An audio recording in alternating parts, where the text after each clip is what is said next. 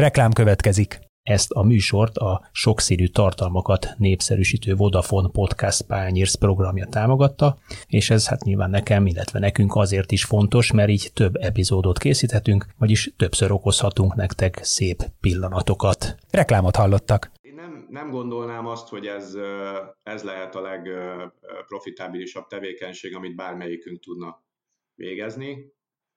Elvi szinten természetesen lehet, gyakorlatilag én rövid távon legalábbis semmiképpen nem látok erre lehetőséget.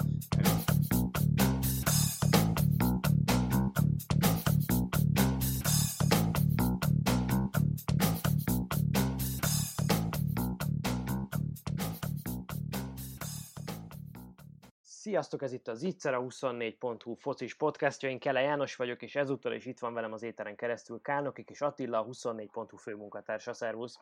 Szervusz Jani, köszöntöm a hallgatókat! Mai adásunkban pedig egy MB2-es futballklubbal fogunk foglalkozni, de egy olyan MB2-es futballklubbal, amely eddig a tevékenység alapján lényegében meghatározó szereplője a nyári transferpiacnak. Az átigazolási piacon és a hírekben is rendszeresen szerepel, és ha az ember nem figyelne oda és nem követné közelről a magyar futballt, akkor egészen biztosan úgy gondolhatná, vagy úgy gondolná, hogy az NB1-ben szerepel jelenleg a Vasas, amelynek a kisebbségi tulajdonosát és a sportigazgatóját, Nagy Miklóst köszöntöm az adásban. Szervusz! Szervusztok, üdvözlök mindenkit! Szervusz Miklós! Nos, Miklós, akkor szerintem kezdjük is ott, hogy ez lényegében egy MB1-es projekt a Vasasnál, csak a másodosztályban? Igen, hát szeretném azt hinni, hogy ez az. Ez egy, inkább úgy mondanám, hogy ez talán egy hosszú távú projekt, aminek része az, hogy minél előbb az NB1-ben folytatódhasson, és hát sok egyéb összetevője van amellett, hogy nyilván a, a szurkolókat az érdekli leginkább, hogy minél előbb az NB1-ben folytathassuk ezt a, a projektet, vagy ezt a versenyzést, nem is tudom, hogy, hogy mi a helyes kifejezés erre. Szeretnénk feljutni az NB1-be, de, de önmagában nem ez a, az egyetlen célunk. Mi még? Szeretnénk egy olyan klubmodellt felépíteni, és egy olyan klubot felépíteni, ami méltó a, a Vasasnak a hagyományaihoz. Ennek csak egyik összetevője az, hogy természetesen illene az NB1-ben szerepelnünk, és már most igyekszünk úgy viselkedni, és olyan keretet építeni, amelyik predestinálva lesz talán erre. Emellett egy, egy klubépítésnek nagyon sok más összetevője van. Vannak egyéb körülmények, amik már rendelkezésünkre állnak, de van egy szép stadionunk, van egy megfelelő infrastruktúránk, vannak komoly hagyományaink, tradícióink, vannak szurkolóink, ami azért elég fontos, hiszen a szurkolókról szól ez, a, ez az egész, és igyekszünk egy olyan szervezeti modellt felépíteni, igyekszünk olyan klubfilozófiát kialakítani, amivel, ami, ami markáns, amivel egy kicsit talán meg tudjuk különböztetni magunkat a, attól, amit esetleg, és itt nem más klubokról beszélnék, de azt mondom, hogy lenne egy jellegzetességünk, és, és alapvetően legyen egy olyan jellegzetes, hosszú távú stratégiánk, klubfilozófiánk, ami, ami, amiről felismernek minket, és nem feltétlenül csak az a téma, hogy NB1-ben vagy 1B2-ben szereplünk-e éppen. És mi lenne konkrétan ez a klubfilozófia? Ugye én ezt annak idején megkérdeztem Urbány Istvántól is, amikor itt a Honvéd sportigazgatójaként beszélt hasonló dolgokról, hogy markánsan szeretnék letenni a névjeiket a magyar futballban, vagy felismerhető identitást szeretnének maguknak a magyar futballon belül. A Vasasnál mi ez? Négy-öt tulajdonság mentén hogyan lehetne ezt összefoglalni? Nézd, hát azt gondolom, hogy talán, talán a névjegyünket azt már mondhatjuk, hogy letettük mostanában, tehát nyilván akár azt gondolom, hogy ezért is beszélgetünk, de nyilván nem szeretném ezt ilyen rövidre zárni. Törekednénk arra, hogy nem csak az MB2-ben, hanem majd esetlegesen az MB1-ben is elsősorban magyar játékosokra bízunk, és magyar játékosokkal oldjuk meg a, a szereplést. Ezen belül is törekednénk arra, hogy időnként felépítsünk fiatal játékosokat, fiatal magyar játékosoknak is adjunk lehetőséget. Természetesen ez, ez nem jelentheti kizárólag azt, hogy U20-as csapattal szeretnénk szerepelni, hiszen az igazolásaink között is vannak idősebbek és fiatalabbak vegyesen, de úgy gondoljuk, hogy ez jelen pillanatban nem sok helyen érhető tetten elsősorban, hogyha az NB1-es csapatokat nézzük. Nyilván most mi az NB2-ben szereplünk, de hosszú távon gondolkodva már most kitűztük ezt magunk elé, és úgy építjük a keretet, hogy a, talán a mostani igazolásainkon is látszik az, hogy nem MB2-es játékosokat igazolunk, olyanokat igazoltunk a csapathoz, akik majd NB1-ben is talán megállhatják a helyüket. Én így sorolnék hirtelen egy-két nevet. Újpest, Feszesi Robert, aktuális gólkirály. Nyáron most Radó, szintén aktuális gólkirály.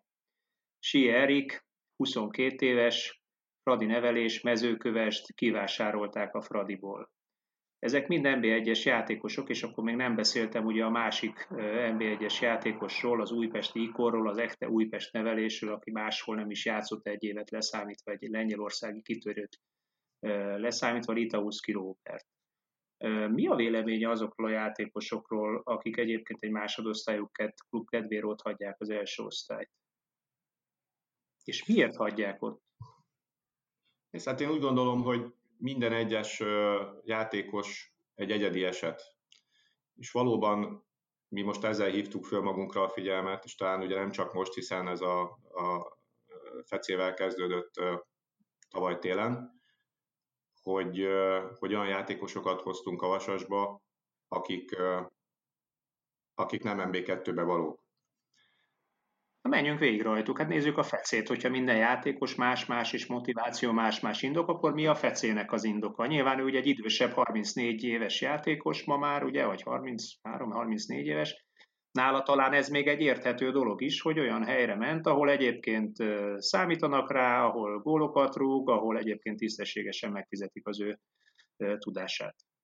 Így van, tehát hogyha a fecét nézzük, nyilván én, én, én, én nem szeretnék ö, ö, őszintétlen lenni, tehát ö, sem elé beszélni, az teljesen egyértelmű, hogy az anyagiak itt mindig szerepet játszanak, és természetes, hogy nála is szerepet játszottak. Nekünk valamilyen szinten kompenzálnunk kell azt, hogy hogy MB2-be játszik az adott játékos, és nem az MB1-ben, de nem ez az egyedüli összetevője véleményem szerint egy ilyen igazolásnak. Mindenképpen nagyon fontos összetevője. Azonban ha, csak a, a Fecesiről beszélünk, akkor az ő esetében az Újpest, ha jól tudom, akkor fél éves, illetve egy éves hosszabbításokat ajánlott neki.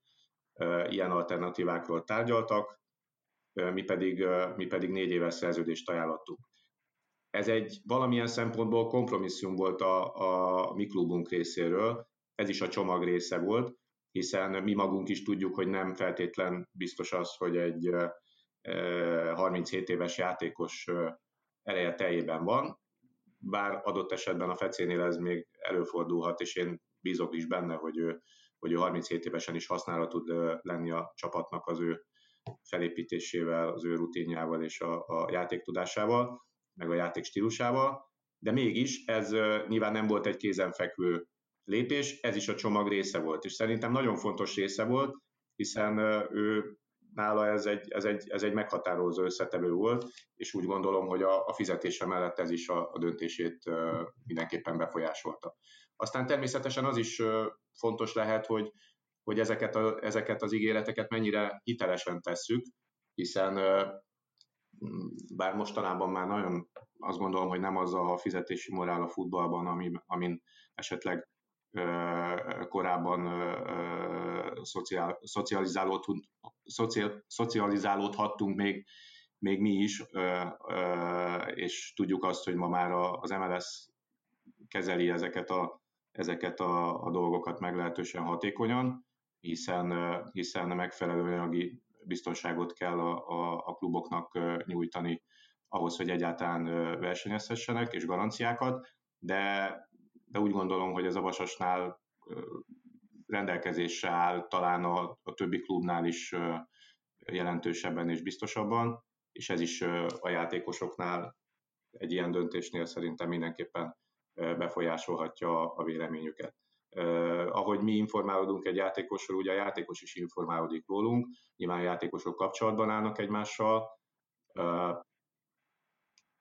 Nagyon fontos az, hogy mindig időben megkapják a, a fizetésüket, nagyon fontos az, hogy időben megkapják a prémiumot, hogy amit ígér a klubvezetés, azt, azt, azt betartsa.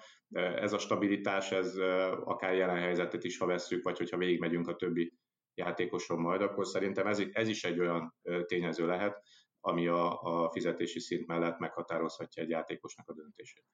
Hát akkor nézzük röviden egy-egy mondatban esetleg a másik három fiatal embert is. Igen. És hát én ugye most azt gondolom, hogy nyilván ugye Radó az, aki a legnagyobbat szólt, és ő a, a, a, az eheti e, igazolásunk és a sláger témája jelen pillanatban a, az átigazolási híreknek.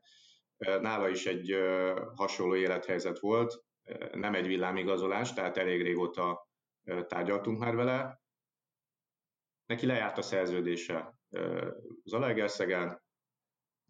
Zalaegerszegen, tudom, egy éves szerződést kötöttek vele, szerződés nélkül maradt. Gyakorlatilag egy döntési pozícióban volt, természetesen megfelelő ajánlatot kellett neki tenni, azonban az is szempont volt nála, hogy szívesen játszott volna esetlegesen budapesti csapatban. Az ő élet helyzete az az, hogy éppen augusztus másodikán, amikor nekünk egyébként az első bajnoki mérkőzésünk lesz, akkor, akkor fog házasságra lépni, tehát ő most éppen most alapít családot, és olyan ajánlatokkal kellett versenyeznünk, amik egyébként zömében külföldi ajánlatok voltak. Tehát ugye volt neki, neki több külföldi ajánlata volt, döntenie kellett arról, hogy jelen helyzetben, amikor elég furcsán működik a világ, tehát ugye a félvilág megállt, egy, egy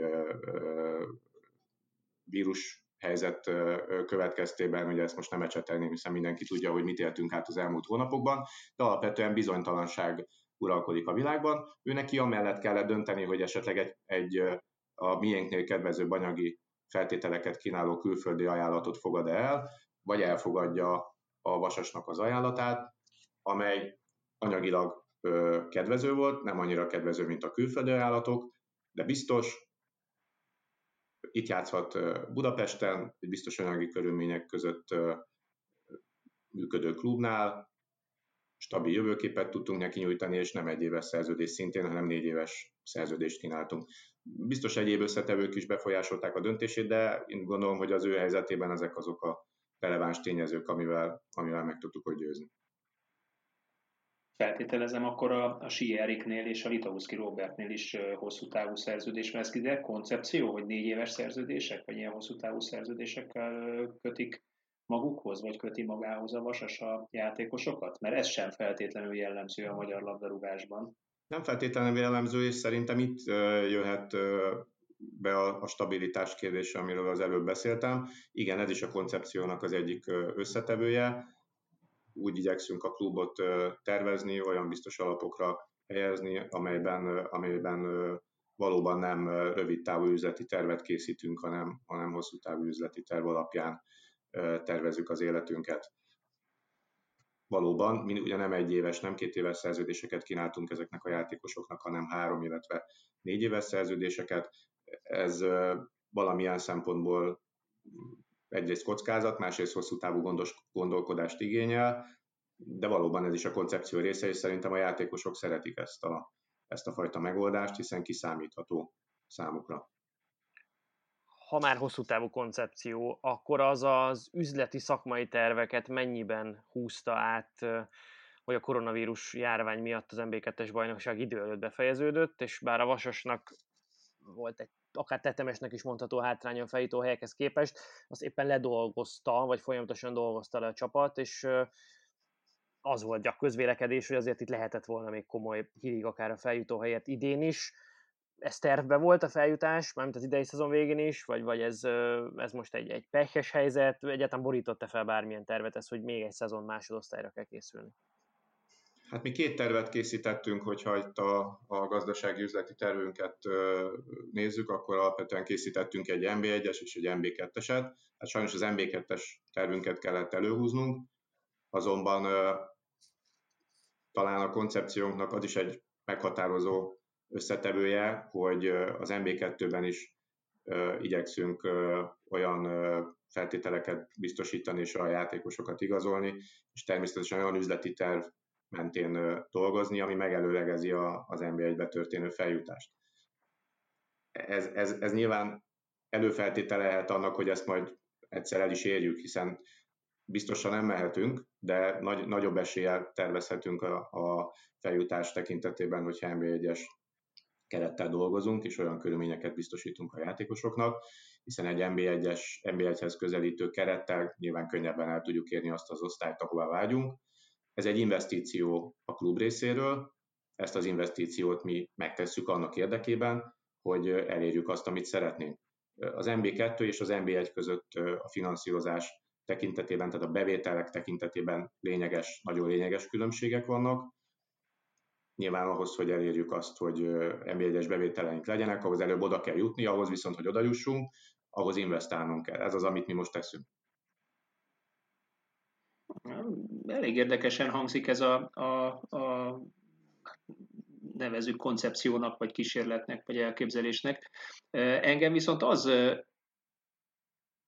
érdekelne, vagy az a, az a furcsa helyzet, ugye nem tudom, ezt mások tudják, én tudom, hogy ugye Miklós, te az a, a hát szinte azt kell mondjam, hogy egyetlen NB1-es tulajdonos vagy, aki nem átallott az MLS különböző kurzusain tanulni. Sportigazgatói végzettséged van az MLS-nél, ha minden igaz, akkor jól emlékszem, akkor talán menedzserként is, játékos menedzserként is, vagy olyan tanfolyamot is végeztél az MLS ilyen kurzusán.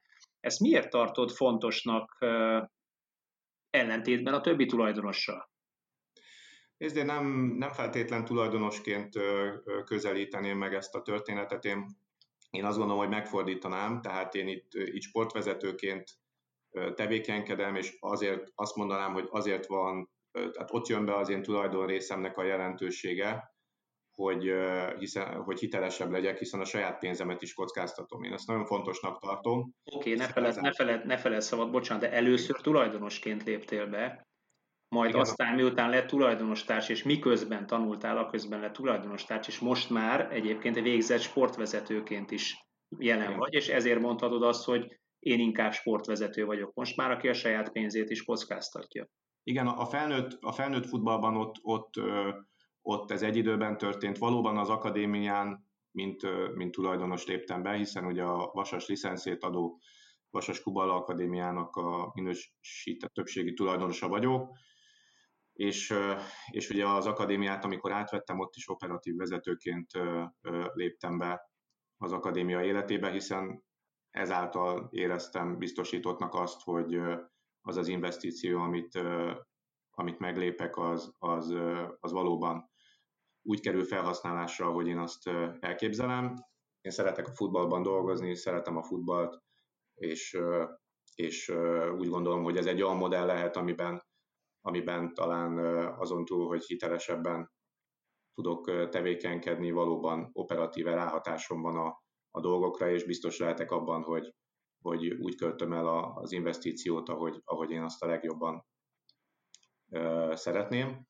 Úgyhogy ez így történt az akadémián. A felnőtt klubban ez már a koncepció része volt, tehát amikor a tulajdonosváltás megtörtént, akkor ugye az első perctől kezdve az volt a, a mi elképzelésünk, hogy a, az akadémiának és a felnőtt csapatnak a vezetését azt, azt egy kézbe tudjuk, és gyakorlatilag ez megvalósult, ugye hosszú idő után ez megvalósult a Vasasnál, és én nap mint nap érzem annak a, a használt, a, érzem azt, hogy érzem a rációt ebben a konstrukcióban, hiszen lehetséges, hogy ez, én szerintem egyedül ez a, a célra vezető, vagy hogy legalábbis ez célra vezető, abban biztos vagyok. Úgyhogy minden szempontból ezt tartom mm, célra vezető konstrukciónak. Az új koncepcióhoz új edző is dukált ifjabb Bene Ferenc személyében. Ő rám mi alapján esett a választásotok? Bene Ferenc sok szempontból megfelelt a, az elképzeléseinknek, hiszen amit vázoltam, szeretnénk magyar játékosokra, lehetőség szerint fiatal magyar játékosokra is építeni a, a csapatot hosszú távon. Ugye ő szövetségi edző volt, az MLS alkalmazásában állva ismerte a, a fiatal mezőnyt, és ismeri, tudja, hogy mire milyen szinten lehet számítani, ismeri ezeket a játékosokat, és ez nagyon fontos, hogy személyes tapasztalatból vannak neki ismeretei róla, róluk, tehát én úgy gondolom, hogy ez mindenképpen egy, egy, egy fontos összetevője volt a választásunknak. Az ő szakmai felkészültsége az szerintem vitathatatlan. Én magam is több előadásán vettem részt, gyakorlatilag országszerte tartott előadásokat. A periodizáció az egyik kedvenc témája, de ettől függetlenül is a fiatal edzőgenerációnak egy olyan tagja, aki, aki, aki valóban egy korszerű és komoly tudással rendelkezik. Ilyen edzőt szerettünk volna, tehát szerintem a futballunkban látható egy körforgás, edzők tűnnek föl különféle kluboknál, aztán amikor ott megszűnik a megbízatásuk, akkor megjelennek egy másik helyen, és ugyanezek az arcok forognak. Mi szerettünk volna egy, egy talán viszonylag fiatal, de megfelelő szakmai tudással rendelkező edzőt megbízni ezzel a feladattal, aki ismeri a fiatal mezőnyt, ismeri a magyar mezőnyt, így esett a választásunk Ben a Ferencre, és azt mondhatom, hogy eddig nem csalódtunk benne. A napi szakmai munkája során azt a teljesítményt nyújtja, amit ígért és amit elképzelhetünk. Neki is hasonló hosszú távú koncepcióban gondolkodtok, Bene Ferenccel is, tehát neki is ilyen hosszú távú szerződése van, vagy a edző azért az egy, hát hogy mondjam, veszélyeztetettebb szakma, mint a játékos. Kivált kép a gólkirályok. Igen, hát ez biztos, hogy az edző az nem egy nyugdíjas állás. Úgyhogy természetesen itt, itt, itt nem kötöttünk ilyen sok éves szerződést, de nyilván ezt rugalmasan fogjuk kezelni. Bele Ferenccel másfél éves szerződést kötöttünk. Természetes, hogy, hogy az edzői munka az, az én úgy gondolom magába hordott az, hogy időnként ez, tehát ez nem egy nyugdíjas állás. Természetes, hogy nem lenne szerintem nagyon célra vezető edzőkkel is négy éves szerződéseket kötni. Hát ha jól dolgozik, akkor ezt meg lehet hosszabbítani. Természetesen mi, mi másfél éves szerződéssel indítottuk a kapcsolatunkat. Na és akkor itt jön képbe az én kérdésem, a jól dolgozásnak a mértékegysége az inkább az eredményesség, vagy inkább az, hogy a játékkép szempontjában van egy erős víziótok, amit szeretnétek látni a Vasastól a pályán, és ezt kell teljesíteni Bene Ferencnek, vagy ennél sokkal fontosabb az, hogy akárhogy is, de ez a csapat feljusson? Hát szerintem ennek az egyvelege nyilván a, a felnőtt futballban a, a, és a Vasas jelenlegi helyzetében természetesen az első számú cél az, hogy, hogy feljusson a csapat, tehát eredményesen kell szerepelni, ez a legfontosabb, és emellett kell építeni egy, egy játékstílust, kell építeni a csapatot, már ennek kell lenni az öltözőbe, alapvetően egy összetett feladata van az edzőnek, de, de a legfontosabb az mindenkor az eredményesség. Ez természetes. Az átigazolások hogyan működnek? Az edző ad le mm, kívánságlistádban nagyon nem szeretem ezt a szót, vagy, vagy a sportigazgatónak a feladatköre az, tehát a te feladatköröd az, hogy, hogy pásztázd a mezőnyt, és aztán a, a, ezeket a találatokat, meg a lehetőségeket egyezteted aztán az edzővel, és közösen döntötök. Mi mindig metszetben gondolkodunk, tehát a sportigazgatónak a feladata klasszikusan az, hogy egyfajta összekötő hidat képezzen az edző és a, a tulajdonos között. Ugye jelen, jelen esetben ez rám jut ez a, ez a feladat, és sok esetben ugye a sportigazgatónak a, a feladatköre, ami ugye elterjedőben van Európában, ugye a, a, tudjuk azt, hogy ez nem egy olyan nagyon régi keletű feladatkör, hiszen megint más modellben dolgoznak az angol száz országokban és, és, és egyéb helyeken, illetve Magyarországon is más kultúra alakult ki, de ez, ez az alap feladata, és nyilván abban az esetben, hogyha a sportigazgatónak az elképzelései érvényesülnek, akkor ennek megvan az az előnye, hogy ahogy az előbb említettük, az edzőnek a, a munkahelye az nem feltétlenül nyugdíjas állás.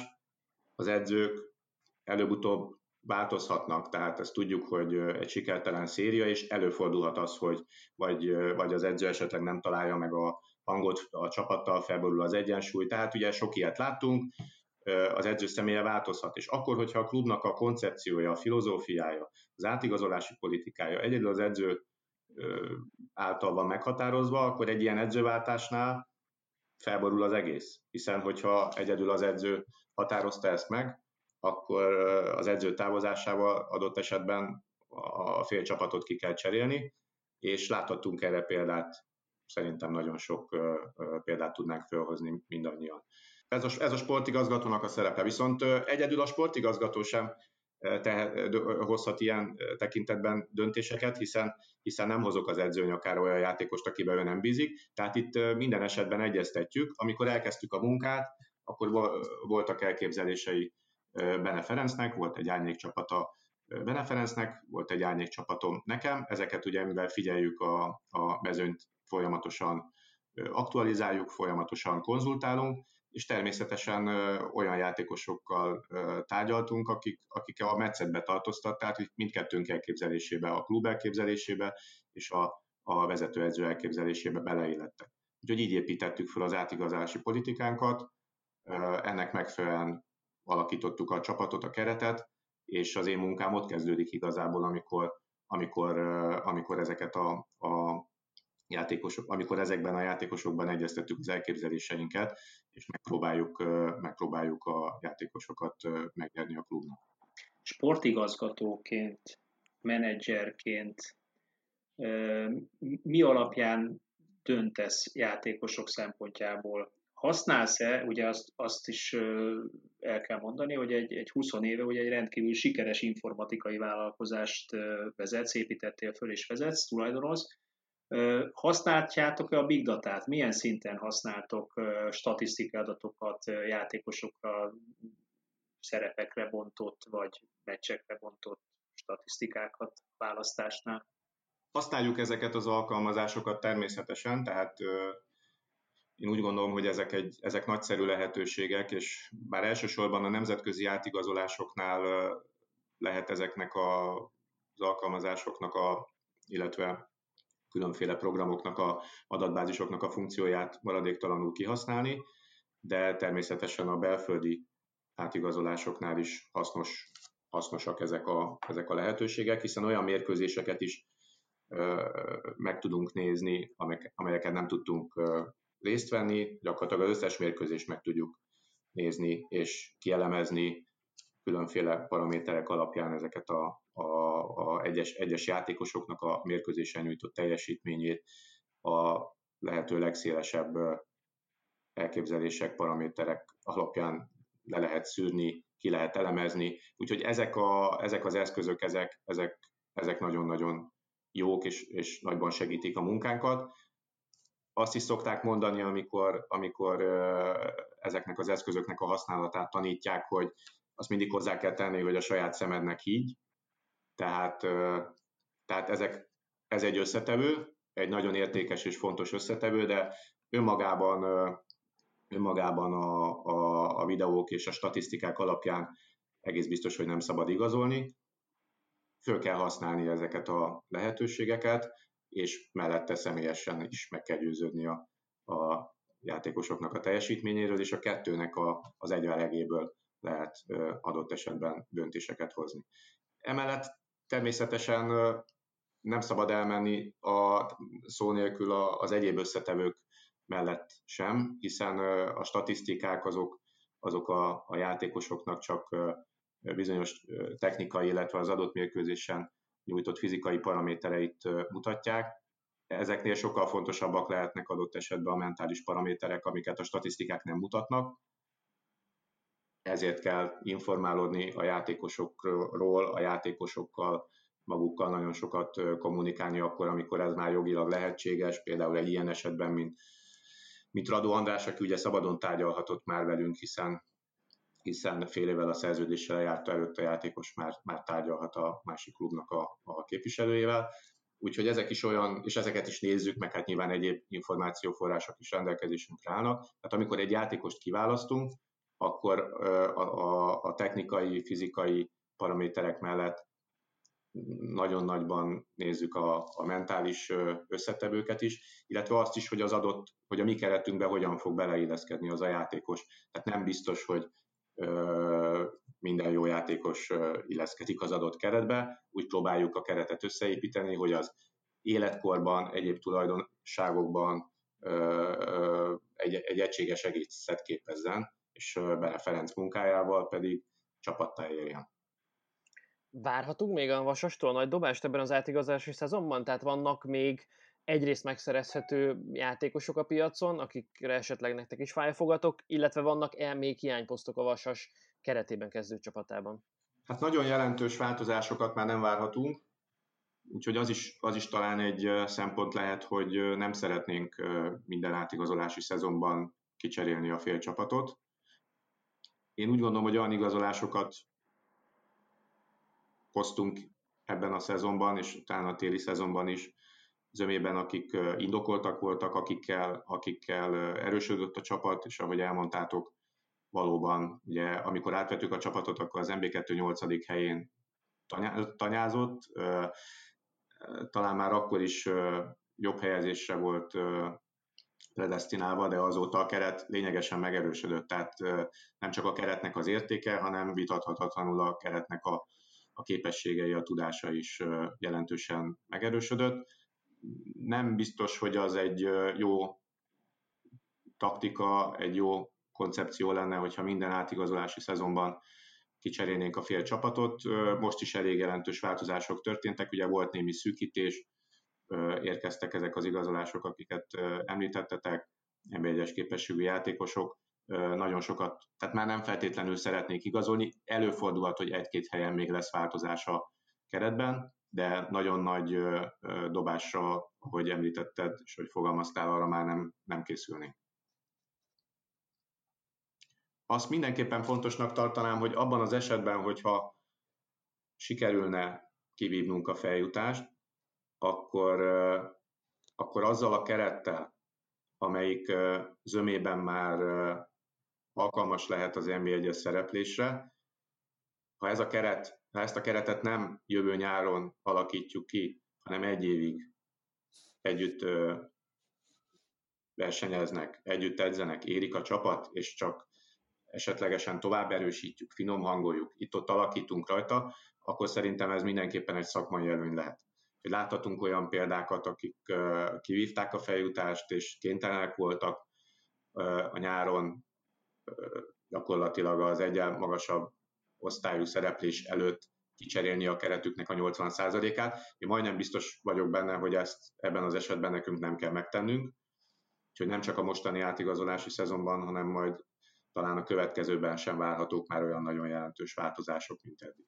Ez kétség kívül egy előrelátó gondolkodás. A, a többségi tulajdonos Nagy György mennyire folyik bele a, a vasas szakmai életébe, munkájába, irányításába? Ő nem folyik bele a szakmai irányításba, tehát ő nem, nem is szeretne, és ezt, ezt az elején elején tisztáztuk, és az elején is, tehát gyakorlatilag ez, ez, ez, ez, ez fel sem merült. Ő nyilván megkövetel egy, egy, egy közösen elkészített és, és jóváhagyott pénzügyi terv mentén történő gazdálkodást. Összehangoljuk a, a, az üzleti tervünket, a filozófiát, a pénzügyi tervet, és amikor ez megszületett, akkor, akkor ő nem szól bele a, a napi működésben, és elsősorban nem a szakmai futball kérdésekben, hiszen ő nem, nem az ő sportágon nem a futball, ahogy ezt ő, ő mondani szokta. Igen, Ugye, csúsz, csúsztat a jégen. Igen, igen, ő egy másik sportágnak a, az egyik egyébként kiemelkedő képviselője, úgyhogy igen, ő, ő, ő körlingezik, igen. Körlingezik, így van, és, és elég sikeresen teszi ezt úgyhogy ő nem, ő, ő nem kíván beleszólni a napi szakmai munkába a futballcsapatnak. Magyarul akkor közösen ásták ki a folyó medret, de azt valószínűleg Nagy György sem tűri, hogy kifele lötyögjön a folyó vize a partvonalon túlra, maradjon csak ebben a mederben a csapat filozófiája, költségvetése és minden egyéb. Nyilván, hogyha módosítani kell, akkor megint lehet azt a medret tovább ásni, mélyíteni. Így van, tehát üzleti terv alapján dolgozunk, pénzügyi terv alapján dolgozunk, ugyanúgy, mint egy bármilyen más iparágban működő vállalat. Nyilván a futballban ez nem annyira egyszerű, ezt tudjuk, mert egy meglehetősen dinamikusan változó környezet, illetve mivel sportról van szó, és ahogy az előbb is említettük, nem mindegy, hogy a bevételeink azok az MB1-ben vagy az MB2-ben keletkeznek-e, de, de lehet tervezni, így is lehet tervezni, és mi a tervek mentén haladunk ebben a tekintetben. Lehet-e hasznot remélni a Vasas FC vállalkozástól, bocsani, vagy nem tudom, hogy ehhez kapcsolódik-e a kérdésed? Ezt, körülbelül ezt akartam egyébként kérdezni éppen, amit te mondasz. Akkor fogalmazd át, hogyha... Ugyanezt akartam kérdezni, más, hogy, más. hogy lehet-e rentábilisan futballklubot működtetni ma a másodosztályban, vagy ehhez feltétlenül első osztályúnak kell lenni, vagy még úgysem rentábilis? Erre lennék kíváncsi. Hát én nem, nem gondolnám azt, hogy ez, ez lehet a legprofitábilisabb tevékenység, amit bármelyikünk tudna végezni. Elvi szinten természetesen lehet, gyakorlatilag én rövid távon legalábbis semmiképpen nem látok erre lehetőséget. Elég komoly investíció ez, ez a tulajdonos részről, hogy ez a klub ez, ez működőképes legyen. A költségvetésünk az, az magasabb annál, mint amennyi az MLS-nek a normatív támogatása, illetve különféle szponzori bevételeink vannak, tehát tulajdonosi hozzájárulást igényel, de ahogy említettem, ez is egy összetett dolog, hiszen vannak rövid távú és vannak hosszú távú tervek. Rövid távon ez, ez mindenképpen investíció, tehát investíciós fázisban vagyunk. Nem hinném egyébként, hogy a futballban jelen pillanatban sajnos Magyarországon profit termelésben lehetne gondolkodni. Elvi szinten természetesen ez nincs kizárva, ehhez, ehhez fiatal játékosokat kellene olyan szintre felépíteni, hogy, hogy külföldire lehessen ezeket a játékosokat nagyon magas összegekért értékesíteni. Ebben az esetben én úgy gondolom, hogy nyilván ez lehetne akár egy profitábilis vállalkozás is. Jelen pillanatban sajnos erre ugye nagyon sok példát a magyar futballban nem látunk. Hát ha ezt elérjük, és ugye van egy akadémiánk is, ami, ahol, ahol nagyon sok fiatal tehetséges játékos szerepel, elvi szinten ez nincs, nincs kizárva. Részemről semmiképpen nem a profit termelés motivál ebben a, a dologban, de ahogy ezt említettétek, nincs kizárva, elvi szinten ez megvan. Most még nem itt tartunk. Ha nem, ha nem mi, mi motiválja akkor a tulajdonosokat? Mert ez, ez egy nagyon életszerű, meg érdekes kérdés, tehát hogy nyilván nehéz profitot csinálni, nem is valószínű, hogy rövid távon biztos, hogy nem lesz profit, akkor, akkor mi, mi, mi vesz rá itt arra üzletembereket, hogy investáljanak? És hát a, a, ezt, ezt, ezt Nagy részéről én nem szeretném megválaszolni, hiszen, hiszen ez, ő egy vasas kötődésű üzletember eljött egy pillanat a, a vasas életében, amikor ez a tulajdonosváltás megtörténhetett, és, és ő, ő úgy döntött, hogy ebben szerepet vállal. Ennél részletesebben nyilván ő tudná a saját motivációit kifejteni. Az én részemről nekem, nekem mindenképpen egy összetett dolog, tehát én, én, én azt mondhatom nektek, hogy azzal foglalkozom reggeltől estig, amit szeretek, és, és amit nagyon szívesen csinálok. Én nagyon, nagyon régóta vagyok sportvezető, tehát egyébként nem, nem most kezdtem a sportvezetést, más szinten gyakorlatilag évtizedek óta foglalkozok ezzel, azonban, azonban az energiáim nagy részét az valóban az üzleti élet kötötte le. Most ez az utóbbi néhány évben megfordult, és gyakorlatilag valamennyit foglalkozok az üzlettel, hiszen ugye van vállalkozásom, ahogy Attila is említette emellett, amivel úgy átlagban heti egy napot foglalkozok, és a, a maradék időmben pedig, pedig mondhatom, hogy szinte 0-24-ben azzal foglalkozok reggeltől estig, amit szeretek. Szeretnénk megmutatni azt, hogy lehet ezt egy kicsit másként is csinálni, úgy, ahogy ezt az iménti beszélgetésben vázoltuk, és hát, és hát az motivál minket, hogy a, a, a munkánkat a lehető legjobban végezzük, építsünk egy olyan klubot, amelyik, amelyikhez egyébként mindketten ezer szállal kötődünk, és hogy ez a klub ez, ez úgy működjön, ahogy ezt mi szeretnénk, hogy a maximumot kihozzuk abból, amit lehet. És hogy részemről ez a, ez a motiváció, és nem feltétlenül üzleti. Egy, egy utolsó kérdést engedj meg, középtávon mi lehet ez a maximum, amit ki lehet hozni a vasasból? Hát ugye a sportban pont az a szép, hogy hogy elméletileg minden lehetséges, nyilván a realitások keretén belül. Nyilván a következő szezonban az lehet a, az lehet a célunk, és ez a kimondott célunk, hogy visszajussunk az első osztályba. Ezzel párhuzamosan ugye építjük a, a csapatot, olyan igazolásokat hoztunk, akikkel ö, többségében hosszú távú szerződéseket kötöttünk, igyekszünk egy stabil, sikeres nba csapatot építeni. A következő szezonbeli céljainkról nyilván korai lenne még nyilatkozni, de nem az a célunk, hogy, hogy visszaessünk a másodosztályba, szeretnénk stabilan megvetni a, a lábunkat az első osztályba, és aztán ott minél sikeresebben szerepelni. Ha a Vasos hagyományait tekintjük, akkor az élmezőnyhöz kell tartoznunk már középtávon is. Ez a célunk, ehhez építkezünk, de, de ezeket de mindig a következő lépésig szeretnénk előre tekinteni. Először fel kell jutnunk az első osztályba, és utána ott kell stabilan szerepelnünk, és utána kell a következő célokat kitűzni. Na hát kíváncsian várjuk ezt az idei szezont, ami sokak szerint a valahol egyik legerősebb MB2-es bajnokság lesz, rengeteg bajnoki címmel, és a Vasas mellett szintén még jó néhány feljutásra aspiráló riválissal. Sok sikert kívánok, és én a magam részről annyit ígéretek, hogy nyomon fogom követni ennek a projektnek a sorsát. Köszönöm szépen, hogy elfogadta a meghívásunkat, Miklós. Köszönöm szépen a lehetőséget. Hasonló jókat kívánok én is nektek, és hát tényleg kíváncsian várom, hogy azért ebből a Debrecen, Szombathely, Nyíregyháza, és még mindig van egy-két sötét ló, amelyiknek hirtelen úgy áll össze a kerete, és olyan jó közösséget alkotó kerete van, hogy simán beleszólhat a, a versengésben. Mi fog kisülni ebből a MB2-es versenyfutásból? A hallgatókat pedig arra kapacitálom, hogy nézzék meg, hogy mi fog kisülni a mi műsorunkból jövő héten, mert jelentkezünk majd a jövő héten is. Addig is mindenkinek szép hetet, jó nyaralást. Sziasztok! Sziasztok! Köszönöm, szervusztok!